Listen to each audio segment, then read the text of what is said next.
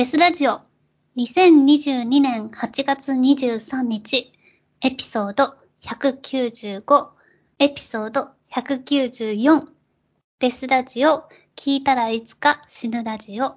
このラジオは不思議、不条理、不幸、不謹慎な事件を我々イットとキャットがそれぞれ紹介しコメントします。差別的であったり一方的な視点での意見がありますが気にしない人だけ聞いてください。はい。私も頑張って、今回はカンニバリストシリーズ参戦したいと思います。イェイ、第10弾ですね。人肉まんじゅう実験を出そうと思ったんだけど、うん。あれ、カンニバリストじゃないんだよね、調べたらね。え、人肉を売ってた。うん。肉を食わしてただけで本人食ってないんで、カンニバリストじゃねえやと思って、ちょっと今回違うのにします。本当ですか？でも食わしてたってもっとひどくないですか？なんか。あでもそう食いたいいう時。そういう時間結構あるじゃん。日本でもさ、あの、ヤクザが人殺して、ラーメンのさ、出汁に手人間の首ラーメン事件。そうそう大阪でね、うーん。ああるんだけど、本人たちは別にほら、食いたくて食ってるわけじゃない、そういう側じゃないからね、カンニバリストではないんですよ。いや、でも、そう？まあ嫌なやつとか言って。嫌なやつだけでしょ、だって。カンニバリストにさせる。なんて、そんなことあるのかな？フィーダーじゃなくて。いや、単に人に処理させてるだけだよね。うん。人に食わせてるのとこで一緒ですよ。だからうん、カンニバリストではない。なかったんで。まあ次回、次回っていうか、また一応ネタとしては出したいなと思ってるんですけど、ちょっとカンニバリストシリーズには入れられないなと思っちゃったんで、食ってねえから。はい。で、えー今回紹介する人はですね、キャットさんはジャック・ケッチャムという作家は、まあご存知ですよね。はい。隣の家の少女。ガール・ネクスト・ドアの人ですね。有名なのは。うん。で、この人の処女作、一番最初に書いた本って読んだことあります？なんていうタイトルですか？タイトルはオフシーズン。一応ね、当社だったか日本でも日本語訳で販売されてるんですけど、オフシーズンですよ。ああ、読んだと思います、オフシーズン。はい。うん、それって、あの、も、もろにカンニバリストの話じゃないですか。はい、はい。これの現代、えーオフシーズンって実はあの、実話を元にしてるんですね。うん、うん。まあ、ガールネクストドアもそうですよね。そうですね。はい。うん。それのネタをちょっとお話ししたいなと思いまして、はい。えーバリストとしては、都市伝説的に有名なソニー・ビーンですね。これを紹介うん。はいなるほど。あ、読んだ、読んだ、それ読んだ。ありますよね。はい。うん。アレクサンダー・ビーンで、通称がソニー・ビーンですね。ソニー・ビーン。で、この人がですね、あの、15世紀頃、スコットランドにいたとされる人物と言われています。されるっていうところがね、ちょっと都市伝説感があります。一族を率いて多数の人間を殺害。その肉を食したとして処刑されたという伝説で知られる。事件についての、まあ、概略はちょっと後で話すんですけど、ビーン一族に関する話は、元ネタはどこかというと、ロンドンのニューゲート監獄の犯罪カタログ、ザ・ニューゲートカレンダーに掲載されたものが広く出回っており、ここが元らしいですね。うんで、エディンバラの、スコットランド・エディンバラの観光産業の一端を担うほどである。え？で、トニー・ビーンってね、コリン・ウィルソンが書いてるんですよね。犯罪なんで。多分そっからみんな撮ってると思うんですけど、うんこれを参考に執筆したとされるが、ビーン一族を取り上げたものとしては、1843年に刊行された、ジョン・ニコルソンなる人物の著書、ローランドの昔話が書出である。多くの人は、ビーン一族と彼らの起こした事件が、事件と同時代の公文書、書簡、日記、出版物などには、一切登場しないことに注意を呼びかけているが、これは事件の残虐性を重く見たスコットランド王朝が全ての記録を抹消封印したためとする説もある。と、今現状は言われております。要するに、ちょっと否定的なんですよね。こいつらなんて存在しないだろうっていう方に今ちょっと傾いてる感じですね。うん、悲しい。実際の事件としては、ザ・ニューゲート・カレンダーですね。だ元、大元の文章によると、ビーンはスコットランドのイーストロージアンで14世紀後半に生まれたとされる。父は庭作りや溝掘り、廃棄物処理などの日雇い労働に従事し、ビーンも若い頃はそれを手伝っていたが、怠惰で粗暴な性格であったため、労働を嫌って家を飛び出した。そして、性悪な女と知り合って、ガロウェイ、ブリテン島西のノース海峡に面した半島、現はサウスエアシャイアと呼ばれている付近にあるバナーンヘッドの海岸の洞窟に暮らすようになった。洞窟の入り口は満潮時に海面下に隠れるので人目に触れがたかった。労働を嫌った二人は日々の生活の糧を得るために共謀して通りがかる旅人を襲うことを思いついた。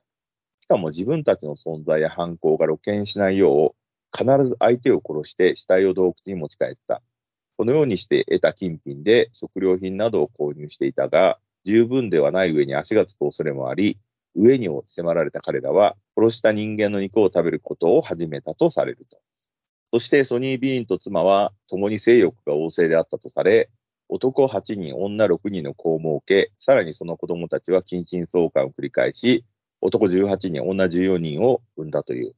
ちなみに、生まれた時に障害がある子供は美味しく食べられております。最終的にビーン一族は48人とも50人とも伝わるほどの大家族となった。子供たちは通常の教育は全く受けず、言葉もたどたどしかったが、旅人を襲って取り逃がすことなく殺害し、解体して食料に加工する技術を学び、強力な殺人集団を形成した。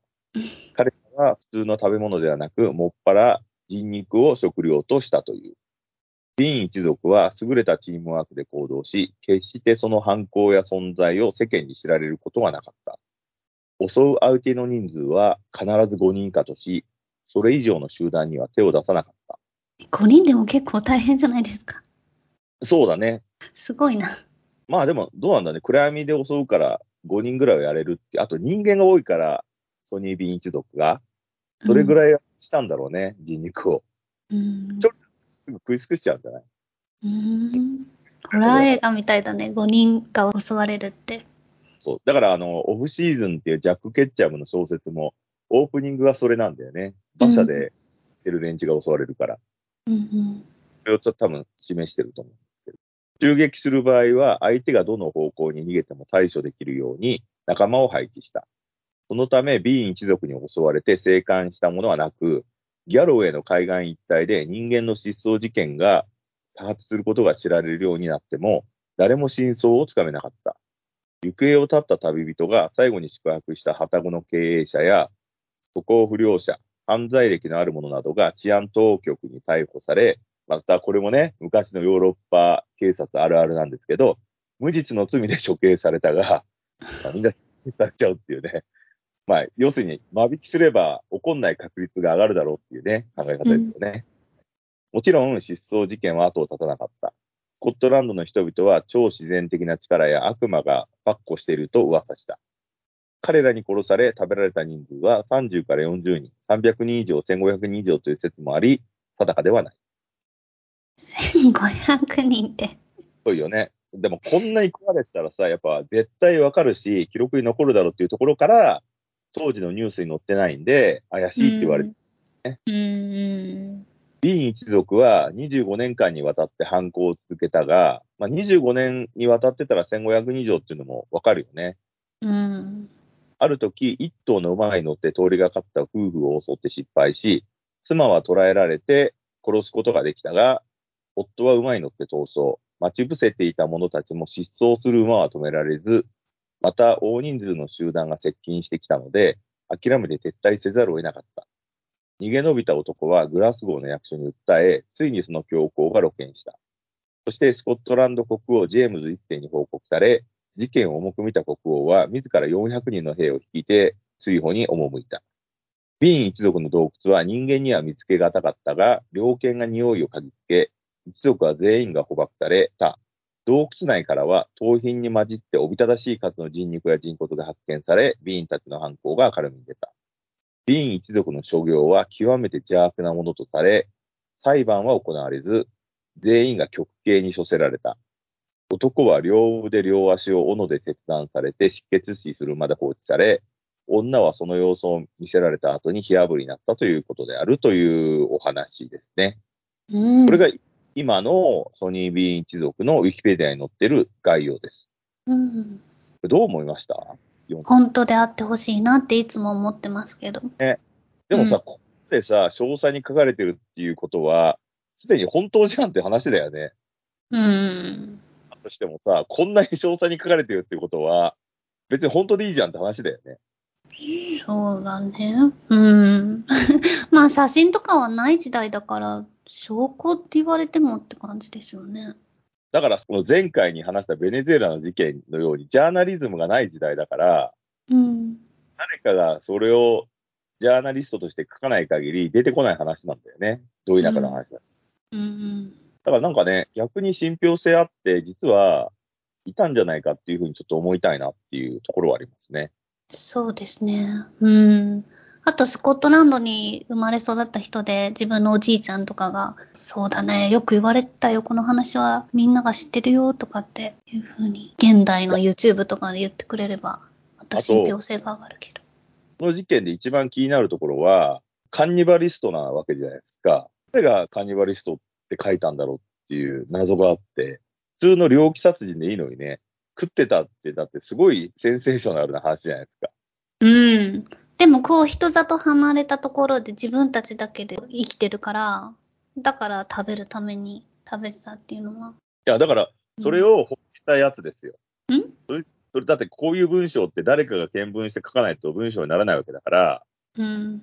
普通にど田舎の殺人集団がいたでいいのに、食ってましたってさ、だったらいろんなところで食ってました集団がいるはずなのに、こういうさ、家族全員で人を襲って食ってた人たちって、他の文献とかないんだよね。一人じゃんだ。一人ないしは二人で殺して食ってるじゃん。うん。うん。だから多いんだよね、この事件って。50人ぐらいの家族でうん、人を襲ったってことだから、多分、火のないところには煙が立たない理論で言うと、多分そういうっぽい人はいたってことだよね。だってさ、食われたとか食ったとかって、本に残すかっていうさ、そこがちょっと、もし作家がいるのならば、その作家すげえなっていう感じですね。うん。というふうにね、ちょっと俺、ジャック・ケッチャムのオフシーズンを見たときに思ったんですよ。うんうん。で、イラストとかもさ、一応、ウィキペディアにはあるんですね。これがソニービームはこんな感じだよっていう。それでちゃんとね、あの、奥にさ、足を抱えて、ひ足を持って引っ張っていく女性の絵も描かれてるから、なんかね、ネタ元になる人がいいるんじゃないかっていう感じの印象ありますね。うん。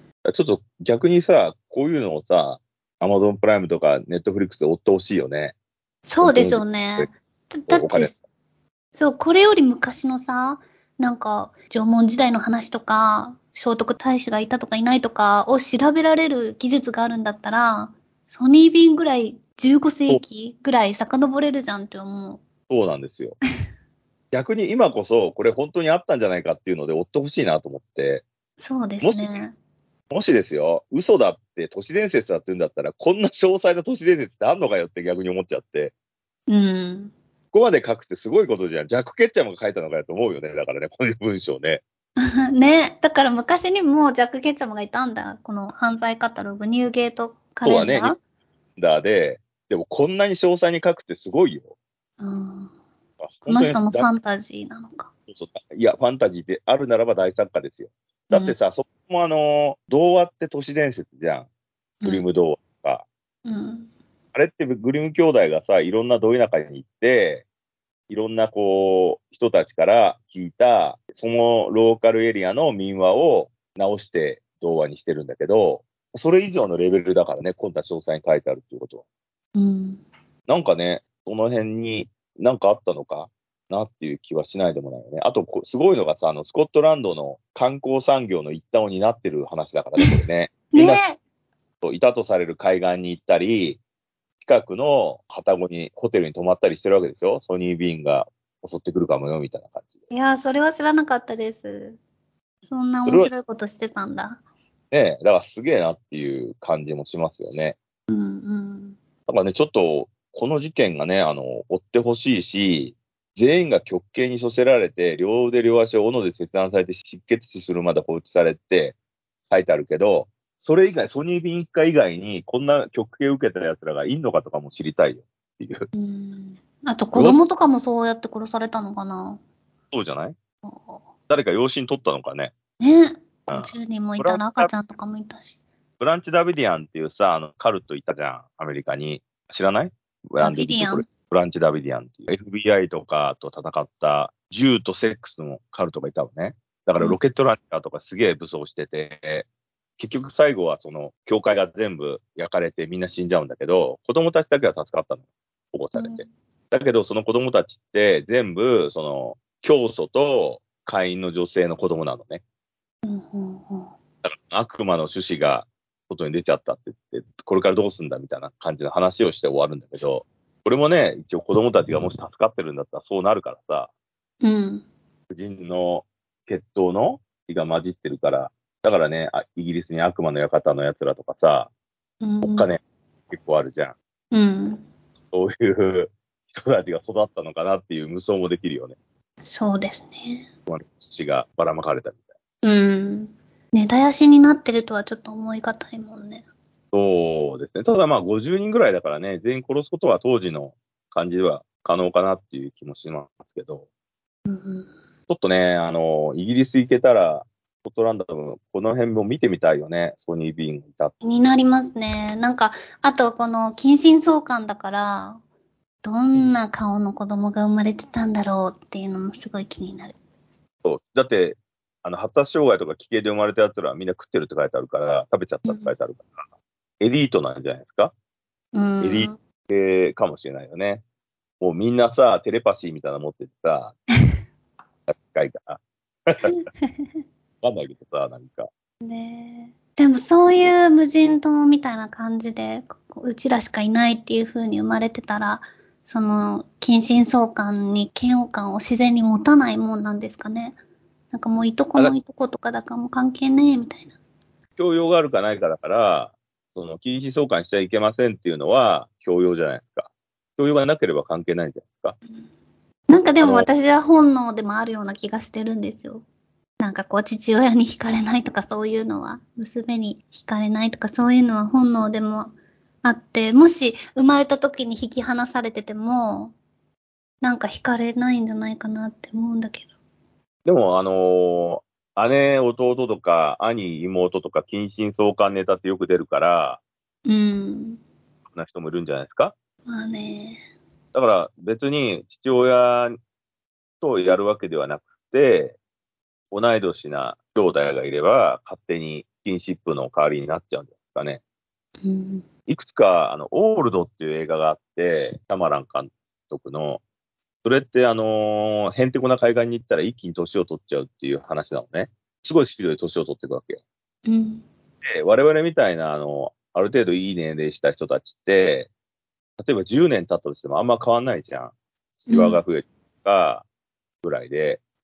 だけど子供ってすっげえ早いじゃん。うん。子供が15歳になるのってものすごい成長スピードでしょ？うん。急にセクビューンって伸びてくんだから。あと体もビューンって変わってくんだ。その話で、一気に年齢が上がっちゃった子供が、もうわかんないまま子供を作っちゃうっていうエピソードがあって、だからその女の子と男の子が手繋いでったら、女の子の歯がみるみる大きくなっていくっていう。これ10ヶ月じゃん、子供できるのが。それもさ、猛スピードで時間経っていくから、急にボーンって腹がでかくなって、何何これ何とか言って、言ってる間に子供が生まれるっていう。そういうのないのかなとか思うけどね。うん。教養、無教養っていうのはやっぱでかいですよね。で、あの、夢の旧作っていうドグラマグラとか書いた人が瓶詰めの地獄っていう短編を書いてるんですけど、それがさっきさんに言った無人島に兄弟で流れ着いちゃった二人がうん。ある話なんだよね。うん。お兄さんがもう自分のぼ、要は性欲があるから、もう妹を襲いたくてしょうがなくなっちゃうんで、もう本当にここが地獄だっていう。彼は教養がある。ね。要するに妹は抱きたくないんだけど、性欲が抑えられないから、もう自分でコントロールできなくなるかもしれないっていうのを、その瓶の中に、え紙で、手紙で書いて流したっていう。それが、その、物語になってるって話なんだけど、うん。そういうところはあるんじゃないですかね、なんかね。なんかね。だからまあ、それも全部遺伝子かもしれないですけどね、近親相関ができる遺伝子とできない遺伝子っていう。だからキャットできない遺伝子があるんじゃないですか。だからはい、ヤンチがあるんでしょ。うんでもある、全部遺伝子で決まるって最近よくネタにしてんだけど、そういう遺伝子を持ってる人はできる。ただそれだけなんじゃない我々はもう遺伝子で全てコントロールされちゃってんじゃないか。うん。で、それが家庭教育で持ってる可能な遺伝子がオンかオフかになるのは家庭教育で決められてくる。もしオンが、そのさっき言った近親相関がオンのスイッチがあったとしても、家庭の教育がちゃんとしてれば、そこがオンにならないまま成長できるんで、コントロールできるっていう。で、ない人はもともとそれを言われてもできないから、っていう感じなのかな。で、家庭が悪かったら全部のわネガティブなスイッチがオンになってって、この破壊的な人格になっちゃうっていう。そんな感じのイメージをして、よく最近は話してますけどね。うん。本当にさ、ダメな人っているじゃん。できない人。例えば食べ物で嫌いなものがあって、食った瞬間に、要は、あの、蕎麦アレルギーとかもそうなんだけど、体が拒否反応を起こしてできないっていう人がいて、それって謎じゃん。謎？謎でしょ？だってアレルギーって。なんで食べられないのか？うん。そうなんか食べたらジンマシン出るとかってさ、他の人は出ないのにそいつだけ出るって謎じゃないですか。うん。だって遺伝でしょ？それって。アレルギー遺伝、そうなんだっけ？アレルギーは多分遺伝ですよ。はい。で、それを出さないようにすることもできるんだけど、大体は出ちゃうんで、最近は。うん。で、ない遺伝子の人は大体ならないからね。え、じゃあさ、アレルギーがめちゃくちゃある人とめちゃくちゃある人が結婚して子供を産んだら、子供はめちゃくちゃある可能性が高いの？もちろんアトピーとかそうじゃん。そういうことなんじゃないうんのだか、ら、あの、お見合いとかは、そういうところも調べたんじゃないの？うん。悪い、悪いって言ったらあれだけど、ネガティブな要素？人生を、人生を送るのに、辛いであろう要素がない人とどうして結婚すれば、そのスイッチはないでしょ？うん。っていう、まあ、こんなの優勢思想になっちゃうんだけどさ、だから、だから、そういうので見てたんじゃねえのっていう。うん。けど今、お見合いとかやんないからさ、自由恋愛だから、うんネガティブな要素を持ってたとしても、社会、現代医療とか社会が治せよっていうふうにみんな思ってんじゃないですか？とかね、なんかちょっと思っちゃうよね。まあそういう話をね、最近してるんですよ。別に優勢思想が正しいとかじゃなくて、ネガティブ要素をどうやったら消せるかっていう。消せなくてもいいんだけどさ、でもそれは辛いじゃん？なんか、っていうね、なんかちょっとあって。で、今さ、宗教が超ハマってるから、ん？宗教にみんな超ハマってるじゃないですか、現代人って。うん。俺けどさ、俺らはアンチ宗教みたいな宗教にハマってるけど、うん。他のさ、なんかいろんなカルトとかさ、でっかい宗教にハマってる。それもなんかね、家庭教育で信仰の、その、没頭できる要素が作られてきちゃって、後の子供たちはほら2世とか3世とかっているじゃんうん。かさず強制スイッチを入れられてさ、信仰させられちゃうっていう、そういう感じなのかな。で、たまにさ、その組み合わせの遺伝子で、そういうのがない、信仰っていうか没入する意識のない人がいて、それが家庭の中で無理やりやらされたとしても合わなくて逃げちゃうっていう、そんな感じだと思ったりするよね、なんかね。だからこのソニービーン以下とかも40人、50人いても、やっぱり人に食いたくねえよっていう因子もあるかもしれないから、うんそ。したらね、ちょっと食われてたりしてたのかなっていうようなちょっと思いますね。なんせね、あの、家庭教育が全てだと思うんだけど、こういう人たちって家庭教育がさ、そういう方じゃん？うん。人殺しておくっていう漁師の発想だから、だからね、なんかね、みんなそうなって、まあ、結局は根絶やしされるんだけどさ、そういう一族がいたら、こう、バーバリアンみたいな感じの血族になっていくのかな。うん。もしまだ遺伝子が残ってたらね。減していくからね、だってそういう。うん。ちょっとね、なんか、そういうふうに考えちゃったりしますけど、だから、一族登録を根絶やしにされるっていうのは、最近理解したのはそういうことだなと思って、うん。こんな感じですかね。はい。ちょっとね、この、誰か、これもね、スコットランドの。現在、エアシャイアっていうところ付近に行った人とか、いる人とかで、ちょっと DM とか連絡いただけると幸いですよね。ねソニービーングッズとかお土産で売ってたりするのかなあ、でもなんかネットで調べれば出てきそうだね。確かに。今だったら eBay とか、本当に普通にネットショッパーって買えるかもね。今見てない、調べてないからわかんないけど。観光の一端を担ってるってことは多分そういうの絶対作ってるはずだね。ね有名なんだ。ね。うん。ビーンファミリーとか言ってさ、フィギュアいろんなの用意してくれてたらいいよね。フリーキーな感じのとか。うん。または食べられる、なんか、おまんじゅう。に人形焼きみたいな。そうね。ちょっとね、気になるんで、これもちょっと現地ののニュースを欲しいところですよね。はい。そんなことないよとかさ、こんな観光で食ってないよとかっていう新ネタとか、うん。あるいはね、これは本当に実際にあったのを、やっぱこう、人間食ってたっていうのはハレンチだから、都市伝説にしてるんですよっていう風になったりとかね、うん。新ネタで本当。に、現地のスタンスが知りたいわ。こう、なんかえ、これはもうちょっとうちらの恥なんで、信じないでって言ってるんじゃなくて、え、お金くれるんだったら、どんどんその話するよ。ほんとほんと、おいでおいで、みたいなそうそうそう。感じなのか。いや、だからさ、トゥクライムを調べていくと、現代事案はまだしも、現代事案はほら、ライブカメラとかで見れるからさ、まあ間違いないじゃないですか。うんだけどやっぱ昔のシリアルキラーとか昔の殺人鬼ってね、情報のソースがさ、曖昧すぎて、どうなんだと思っちゃうからね。だから、現在どうなのかを見てみたいよね。うん。この探求も面白いんじゃないかなと思うわ。えー都市伝説になり下がるとうちは結構やる気なくしちゃう。もう本当に事実であってほしいなって思ああうけどね。でもだって調べようがないからね。うん。だから、今こそ、その、こういうのが実際にあったかどうかを調べる、白黒つける。あとは、こんだけ文章として書けるっていうことは多分元ネタがあったはずなんだよね。似たようなネタが。それが何だったのかを知りたいよね。だから新たな殺人鬼を炙り出せるかもしれないじゃん。うん。ちょっとそれは知りたいなと思うんですよね。はい。という感じ、ちょっとね、都市伝、昔のカンニバリストですけど、いてほしいって思うカンニバリストですね、こちらはね。はい。